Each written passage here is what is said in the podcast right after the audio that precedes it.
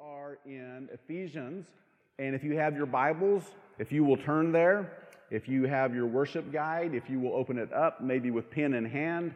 Um, and if you don't have either one of those, we have it up here on the screen. So Jennifer has agreed this morning to walk us through this passage. I said we were going to be in this passage for a couple of weeks, and we are. So this is going to be um, chapter 1, verses 3 through 14.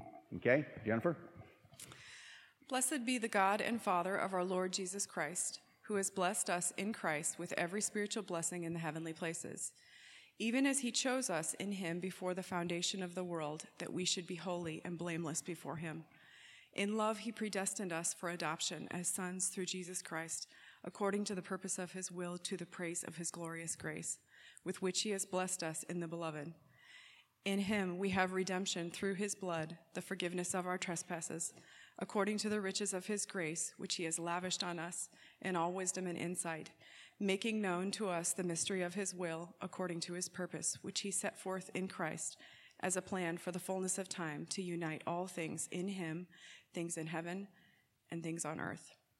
In him we have obtained an inheritance, having been predestined according to the purpose of him who works all things according to the counsel of his will, so that we who were the first to hope in Christ might be to the praise of his glory.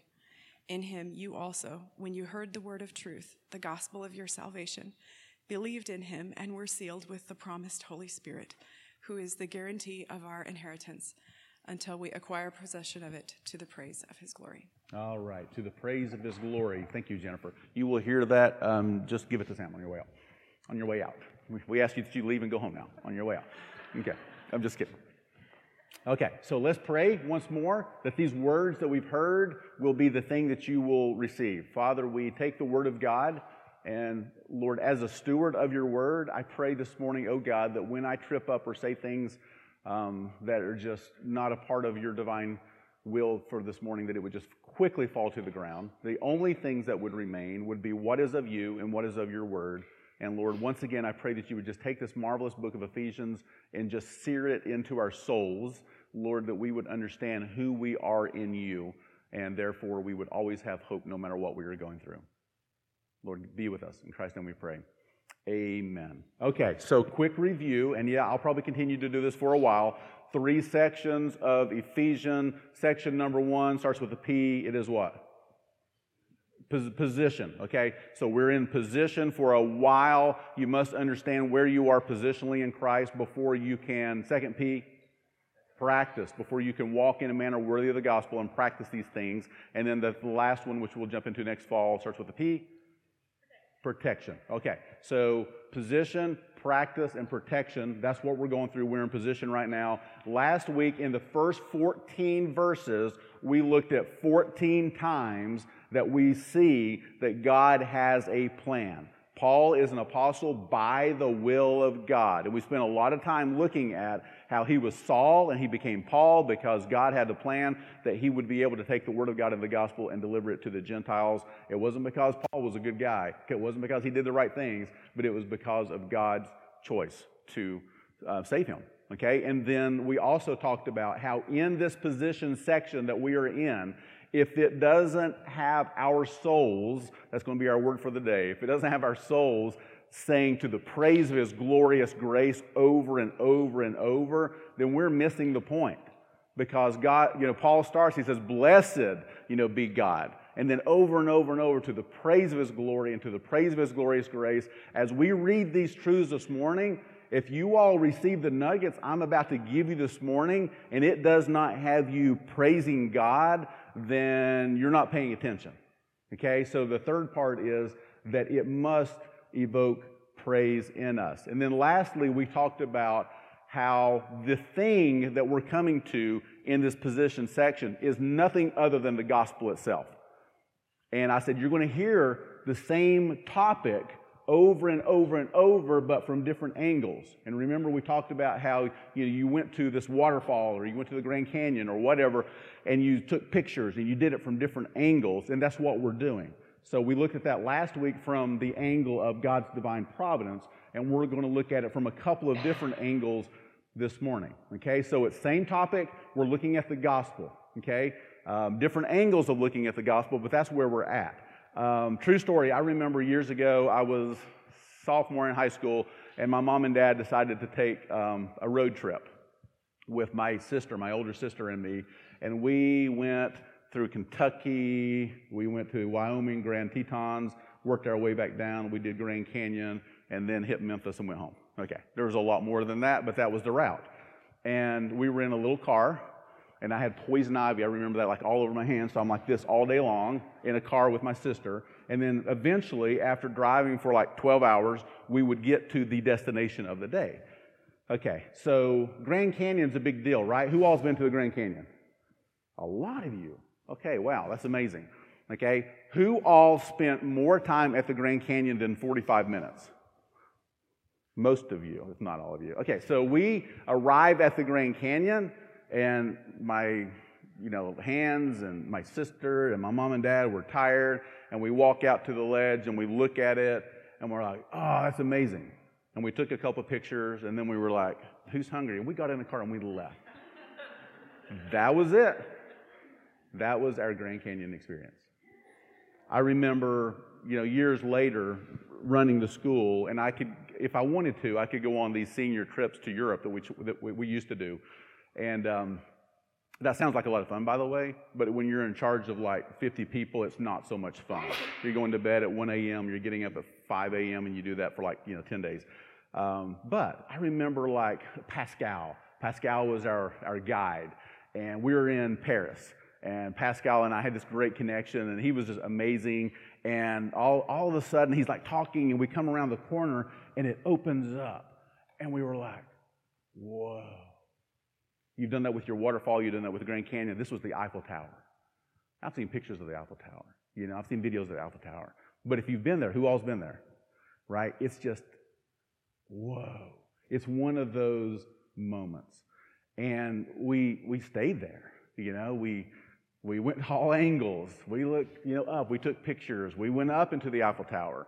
You know, I bought like a little, you know, Eiffel Tower. You know, we did the whole thing. We took as much like Eiffel Tower in as we possibly could. And there was this moment, and it was the clouds were coming in, and we were walking away, and we had been there for, you know, hours. And we were leaving, and Pascal's like talking to the group, and then he turns around and he sees the Eiffel Tower, and the clouds had like enveloped the, the tower, and the lights start going off within the, you know, the tower. And he was like, whoa, whoa, whoa, whoa. You know, in, his Italian voice, says, look, just you, you look, look at this, look at this. You know, and he's doing his thing. And he's like, it's magnificent. And I'm like, Pascal, how many times have you done this tour? He's like, hundreds, hundreds, but it's magnificent. Just look at it. And he made us stop. And he sat there and he took it in as though it was the first time he had ever seen the Eiffel Tower. And I was astounded probably more by that than I was the Eiffel Tower itself. And I'm like, you do this for a living. You do this all the time, but it's captured your imagination. Okay. That's what I want from us as we're looking into Ephesians. Different angles, you know, different topics every week, but this is greater than the Eiffel Tower. And if it does not capture our imagination, and if we don't say, it is magnificent, you don't have to say it like that, you know, but if it doesn't have us saying that, then we're missing the point. You know, and I do encourage you if you go to the Eiffel Tower or let's say the Grand Canyon, if you go to the Grand Canyon, I mean, stay for a day or two, do the donkey thing, ride down the Colorado River, just don't spend 45 minutes there. And don't come into church on a Sunday morning and hear a little bit about Ephesians and then go home and not look at it anymore. So we want you to sink your teeth into it. Okay, so let's jump into this. So, verse number three says, Blessed be the God and Father of our Lord Jesus Christ, who has blessed us in Christ with every spiritual blessing in the heavenly places. Okay? Before we jump into some of the details of these blessings, just make note that he says that these spiritual blessings are in the heavenly places. So I did a little bit of research and noticed that this is in the book of Ephesians five times. Okay, let me read these to you. We just read this one 1 3. Every spiritual blessing in the heavenly places. 120, if you got your Bibles open. That he worked in Christ when he raised him from the dead and seated him at the right hand in the heavenly places. 2 6. And raised us up with him and seated us with him in the heavenly places in Christ Jesus. 310.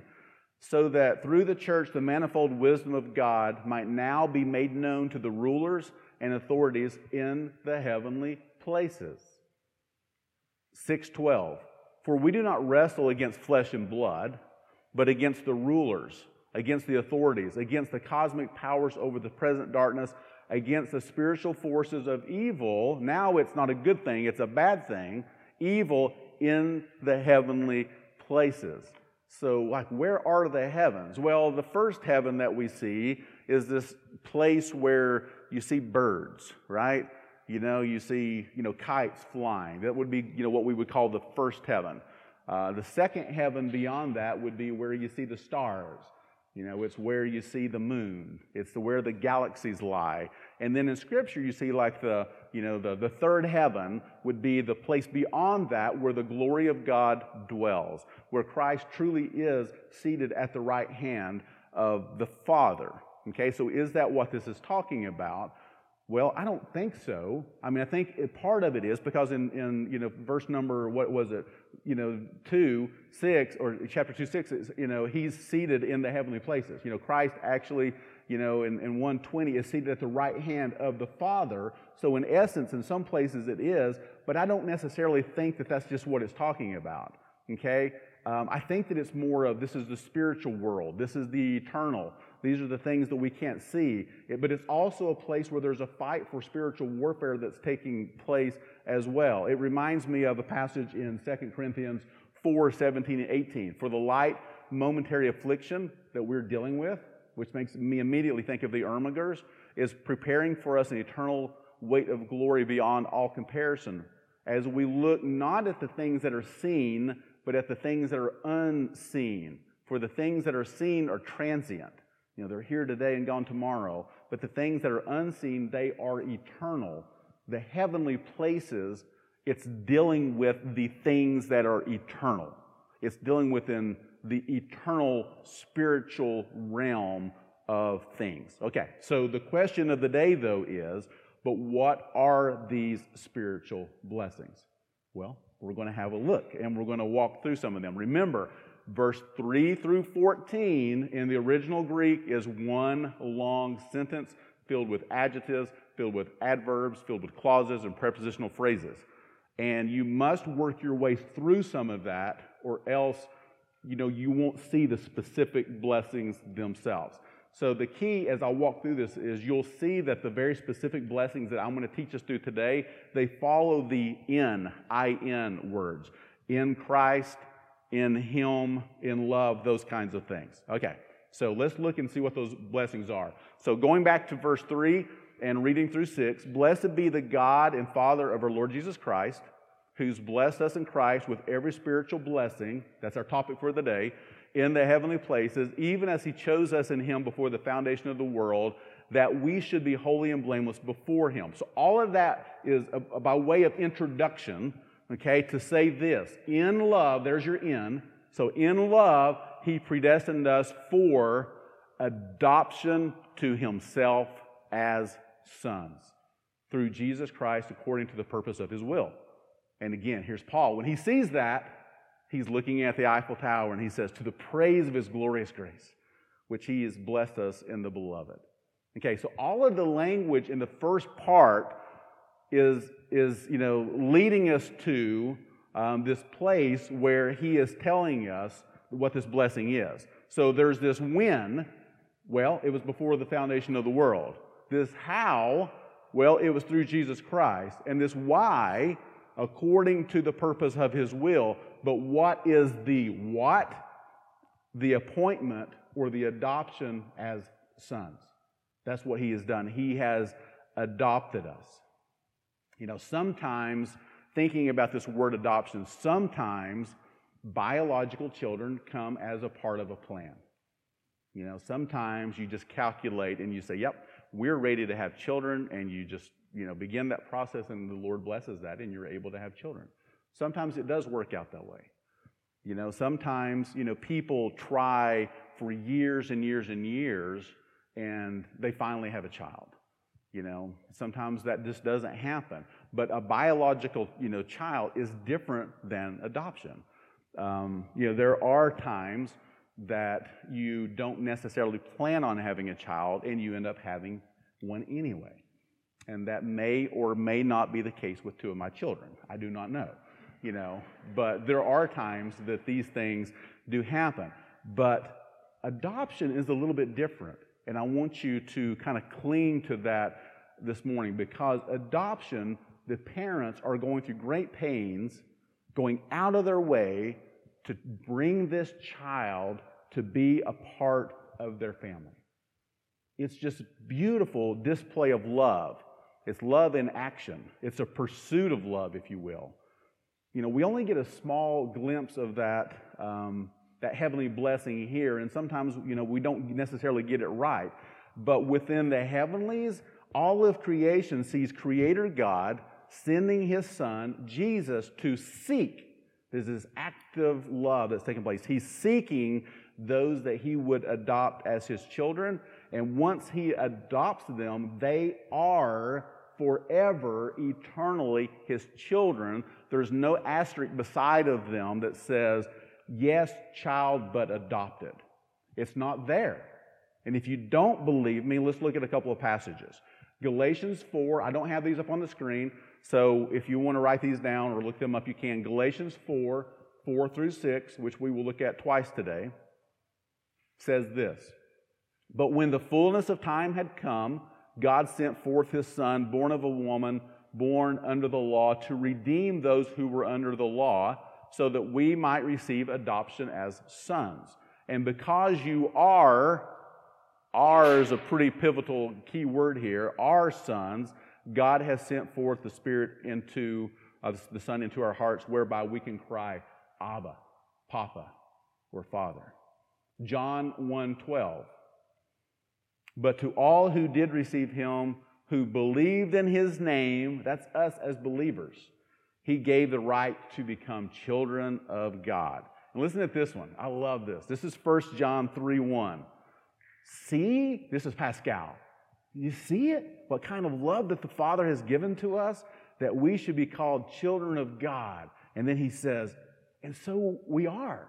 That's who we are. We're children of God. And it's magnificent, right? So there's this blessing, this one spiritual blessing that comes to us in this passage, which is the truth. And if you're in your worship God filling in the blanks, this would be a cue for you. Spiritual blessing number one upon our faith in Christ and his gospel, we are adopted by God, period. We are his children. Children of God. The perfect Father, protected, nurtured, provided for, eternally loved. I mean, we can stop right there and not even go through the other spiritual blessings because this one is so grand and is, is so magnificent. You know, we've talked over and over and over over the past month of how this began with the sexual struggles and the sexual temptation sermon, how we look horizontally for that which can only be found vertically. We do it. We all do it. It's not just them out there. Our hearts are just drawn, you know, trying to find identity and purpose and love. You know, we, everybody desires these things, and we'll go in wrong relationships after wrong relationship after wrong relationship, trying to find that love and that acceptance, that identity, or maybe a new truck, you know, or maybe if I got this job or this promotion or had this much money or what have you. And we all, or this vacation, or if we went to Paris, they never satisfy. Even that one look of the Eiffel Tower or the Grand Canyon, it won't stay with you. It won't satisfy. God has created us in such a way that that void can only be filled. And in spiritual blessing number one, we see that void being filled with the fact that the Creator of everything, people, has pursued you. He has sought you out to bring you in to His family forever and ever and ever. Can you say in your hearts to the praise of his glory and grace? We must. And that's where Paul is in this passage. Yes, I'm excited. And you must be as well, because this is an amazing, an amazing spiritual blessing. But it's not the only one. Let's continue. Ephesians 1 7 through 10, in Him. So there's our in word. So this is, um, again, a reminder oh, He's opening up the door for what the blessing is going to be. In Him, we have, present tense, key word, redemption through His blood, the forgiveness of our trespasses. According to the riches of His grace, which He has lavished. Isn't that a great word? He has lavished upon us.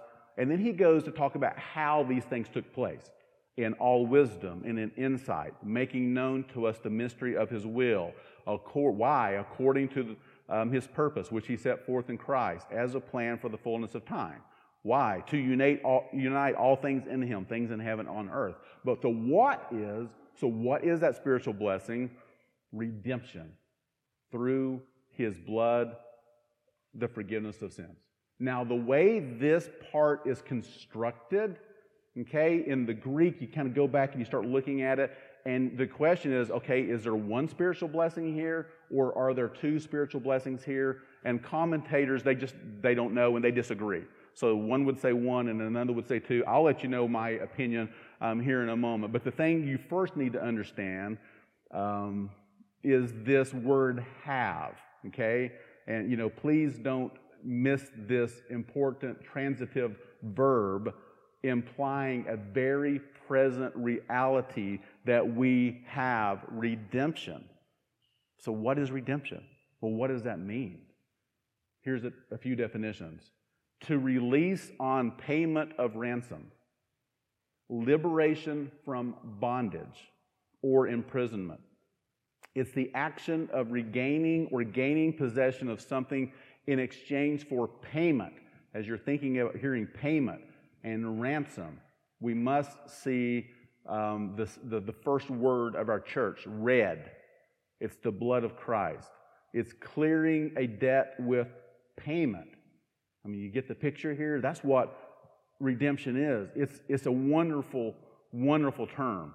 It's one of these words uh, that God gives us in Ephesians 1 just to show us the glory of His gospel. We are redeemed. Okay, who here, you will show your age, who here remembers this song, this hymn? Yes.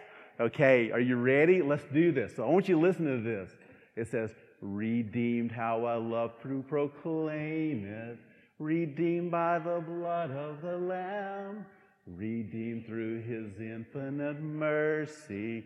His child and forever I am. Redeemed, redeemed, redeemed by the blood of the Lamb. Redeemed, redeemed, his child and forever I am. Isn't that amazing? Fanny Crosby wrote this back in the 1800s, and it just captures what we're talking about.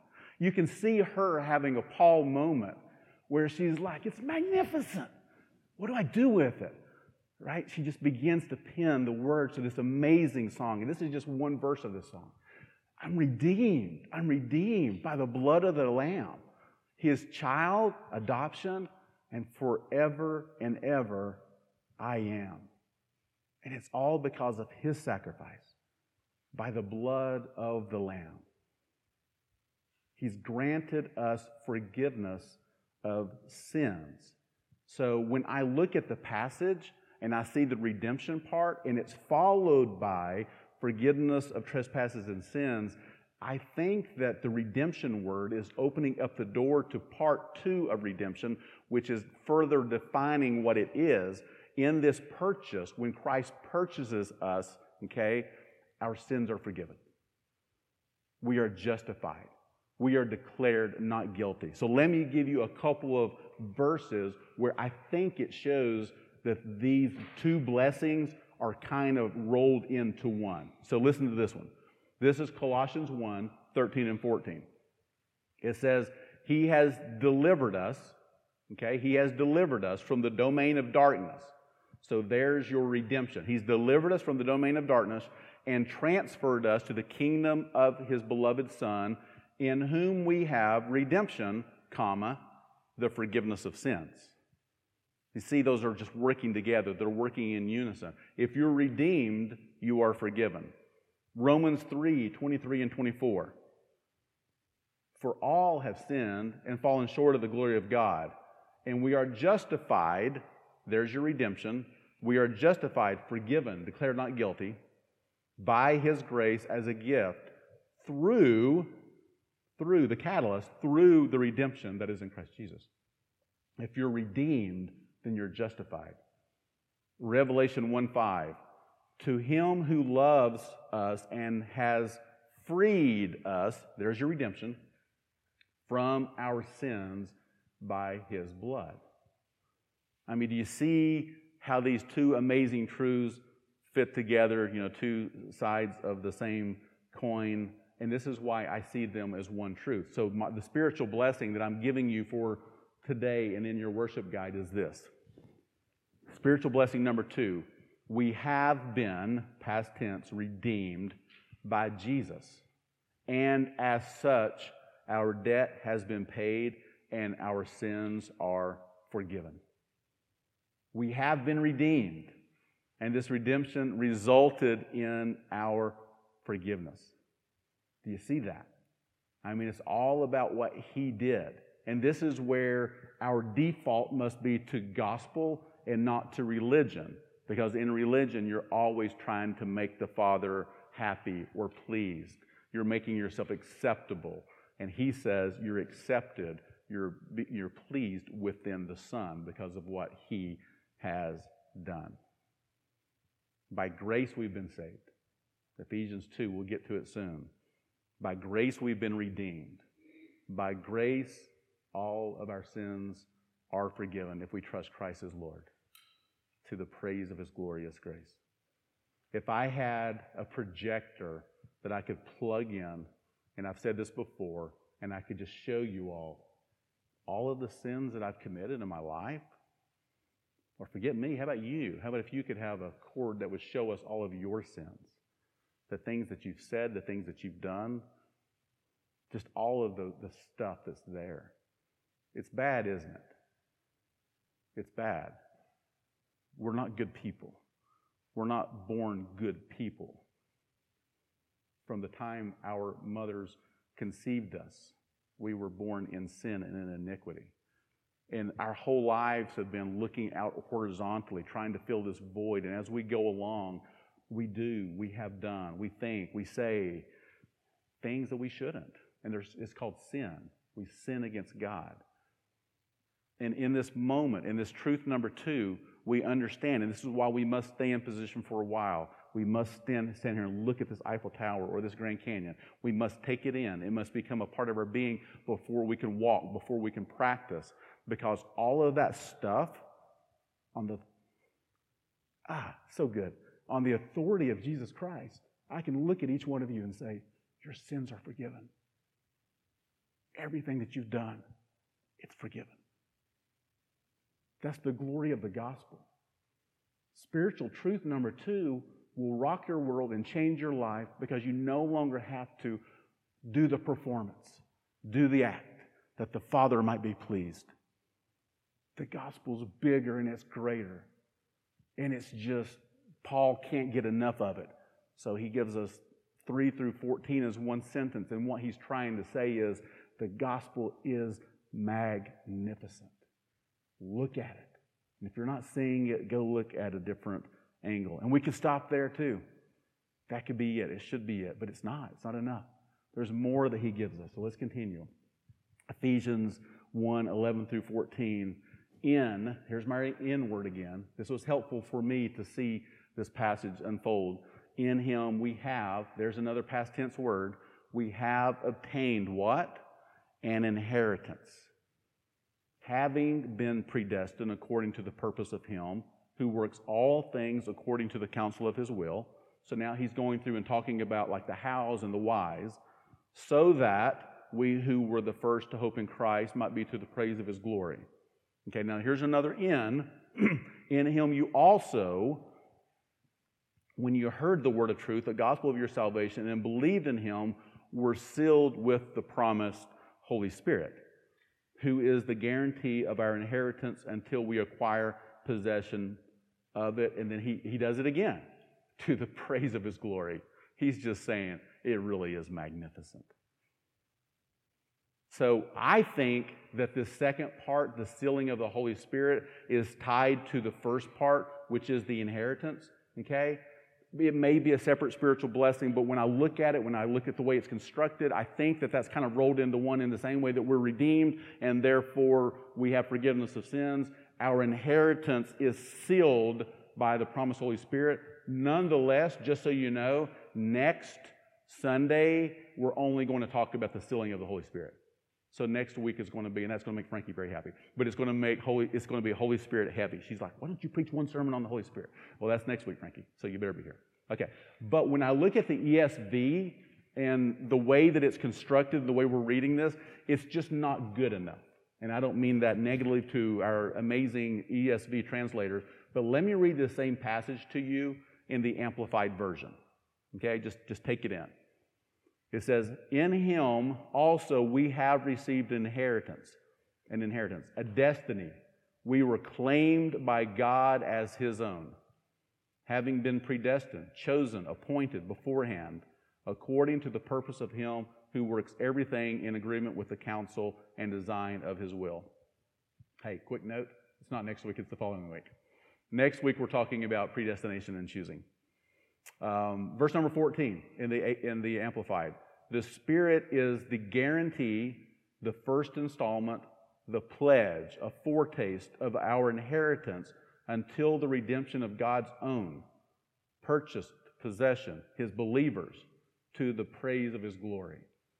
Again, you're just you're getting a, a deeper, a, a bigger picture of what's taking place here with inheritance. So upon believing the gospel, we have obtained an inheritance. Or, as the Amplified Version is putting it here, it says it's a destiny we were claimed by God as His own. And obviously, that's tied to adoption. He came to seek and save that which was lost. There's an active love that's taking place here, and in doing so, uh, there's an inheritance, there's a guarantee. Consider these verses. This is Romans 8 14 through 19. Um, I think I'll just read through 17. For all who are led by the Spirit of God are sons of God. We've already looked at that one. For you did not receive the spirit of slavery to fall back into fear, but you received the spirit of adoption as sons, by whom we cry, Abba, Father. Then, verse 16, the Spirit Himself bears witness with our spirit that we are children of God. Okay? But then the next verse we haven't looked at yet. And if children, then heirs heirs of God and fellow heirs with Christ. Now, the next part of that verse we won't have time to get to, but it says, provided that we suffer with him in order that we may also be glorified in him. We can talk about that when, when we step into um, a suffering a practice sermon. Galatians 4 7 says this You are no longer a slave, but a son. So there's the adoption. And if a son, then an heir through God. You see the inheritance language that's there, that's tied to the adoption? They go hand in hand. Colossians 1 12 through 14, giving thanks to the Father who has qualified you to share in the inheritance. The inheritance of the saints in light. He has delivered us from the domain of darkness and transferred us, so there's the redemption, to the kingdom of his beloved Son, in whom we have redemption, the forgiveness of sins. 1 Peter 1 3, and this will be my last one. Blessed be the God and Father of our Lord Jesus Christ. According to his great mercy, he has caused us, it's his doing, to be born again to a living hope through the resurrection of Jesus Christ from the dead to an inheritance that is imperishable undefiled, unfading, and kept in heaven for you. Heirs, inheritance. You know, sometimes we, again, we don't always get the adoption right here. but within the spiritual domain, within the heavenlies, the Lord has. He takes us in, He pursues us, He declares us to be His children, His inheritance, and in doing so, we have all the blessings and the benefits of an heir. And that's why Galatians 4 and other passages say that we have the rights of the adoption as sons, because it was the son who would receive the inheritance. And as he does this, and again, we'll talk about this in two weeks, he seals it by the power of his Holy Spirit, which is God within us. And how do we respond to that? What do we do with that blessing? Well, we praise him for it. Blessing number three, spiritual blessing number three, through Christ, we have, past tense, received an inheritance. We are a part of God's family. And as such, we are, present tense, heirs to the eternal blessings that await us. Adopted. Word number one. If you're a believer in Jesus Christ, you are adopted. If you're not a believer in Jesus Christ, we want you to understand He came to seek and save that which was lost. Adopted, redeemed by the blood of Christ, the perfect sacrifice. Romans, not Romans, Hebrews 9 and 10 will tell you that His sacrifice was so holy and so perfect, it was the only sacrifice that was needed to cover this room full of a wall from the projector of all of the sins that we have committed. Redeemed. Redeemed by the blood of the Lamb. His child and forever I am. I hope you sing it all day today in your head, because I have been for the past couple of days. And then, thirdly, sealed with the Spirit as heirs, having an inheritance. You know, people, you may have read this passage many times. We're encouraging you to read chapter 1 every Monday, chapter 2 on Tuesday, and so on and so forth. You know, you may have gone through Ephesians book studies before. We may have, you know, looked at Ephesians multiple times in our lives. But if reading this and if seeing this doesn't cause us to have a Pascal moment where we take a step back and we see the lights and we see the tower and the clouds and we see the glory of the gospel and we say it's, it's just magnificent. It's magnificent. Blessed be God who has blessed us with every spiritual blessing in the heavenly places to the praise of his glory and grace. If it doesn't have us saying this, then we're missing it. We must see it. Say it with me if you want. I mean, we did this last week. Blessed be the God and Father of our Lord Jesus Christ, to the praise of his glorious grace. That was good. Let's do it again. Blessed be the God and Father of my Lord Jesus Christ, to the praise of his glorious grace. Now, one more time, if you want to, but do away with blessed be the God and change it to blessed be you, God and instead to the praise of His, to the praise of your. You see that? Just even in your heart. You know, blessed be you, God, Father of my Lord Jesus Christ, to the praise of your glorious grace. That's what we're going for. For these words and these spiritual truths in the heavenly places that angels see that all of humanity has waited for the perfect sacrifice to come, the one that would adopt us and he would redeem us and he would make us heirs and he would forgive us of all of our sins. That's what we need to be seeing. And it's magnificent and it should cause us to praise and cause us to worship. We'll step into a reflection time. We'll step into a time of worship, you know, as we close out today. But first, let's just be still before the Lord and allow these words to maybe sink into our souls, and then we'll open it up to whoever might want to share. Let's pray. Lord, stir our hearts, sometimes our minds, are heavy with other things, and we need to be reminded of the truth. I think about Tom coming up here this morning and just reminding his family and reminding himself and his bride, Lord, of these, these spiritual truths. Lord, remind us of how you have sought us and loved us well. Stir our hearts, O oh God, as a body.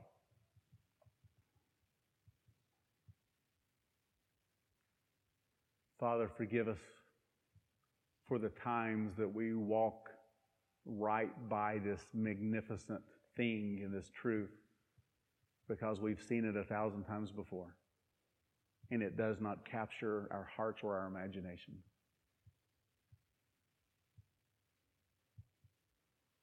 Help us not to be cavalier as we read your word, but may it change us both now and forevermore. Lord, do your work as you are uniting this body into these truths, Lord. Lord, help them to sink in. Change us, challenge us, convict us, encourage us, but mold us into the image of your Son. In Christ's name we pray. Amen.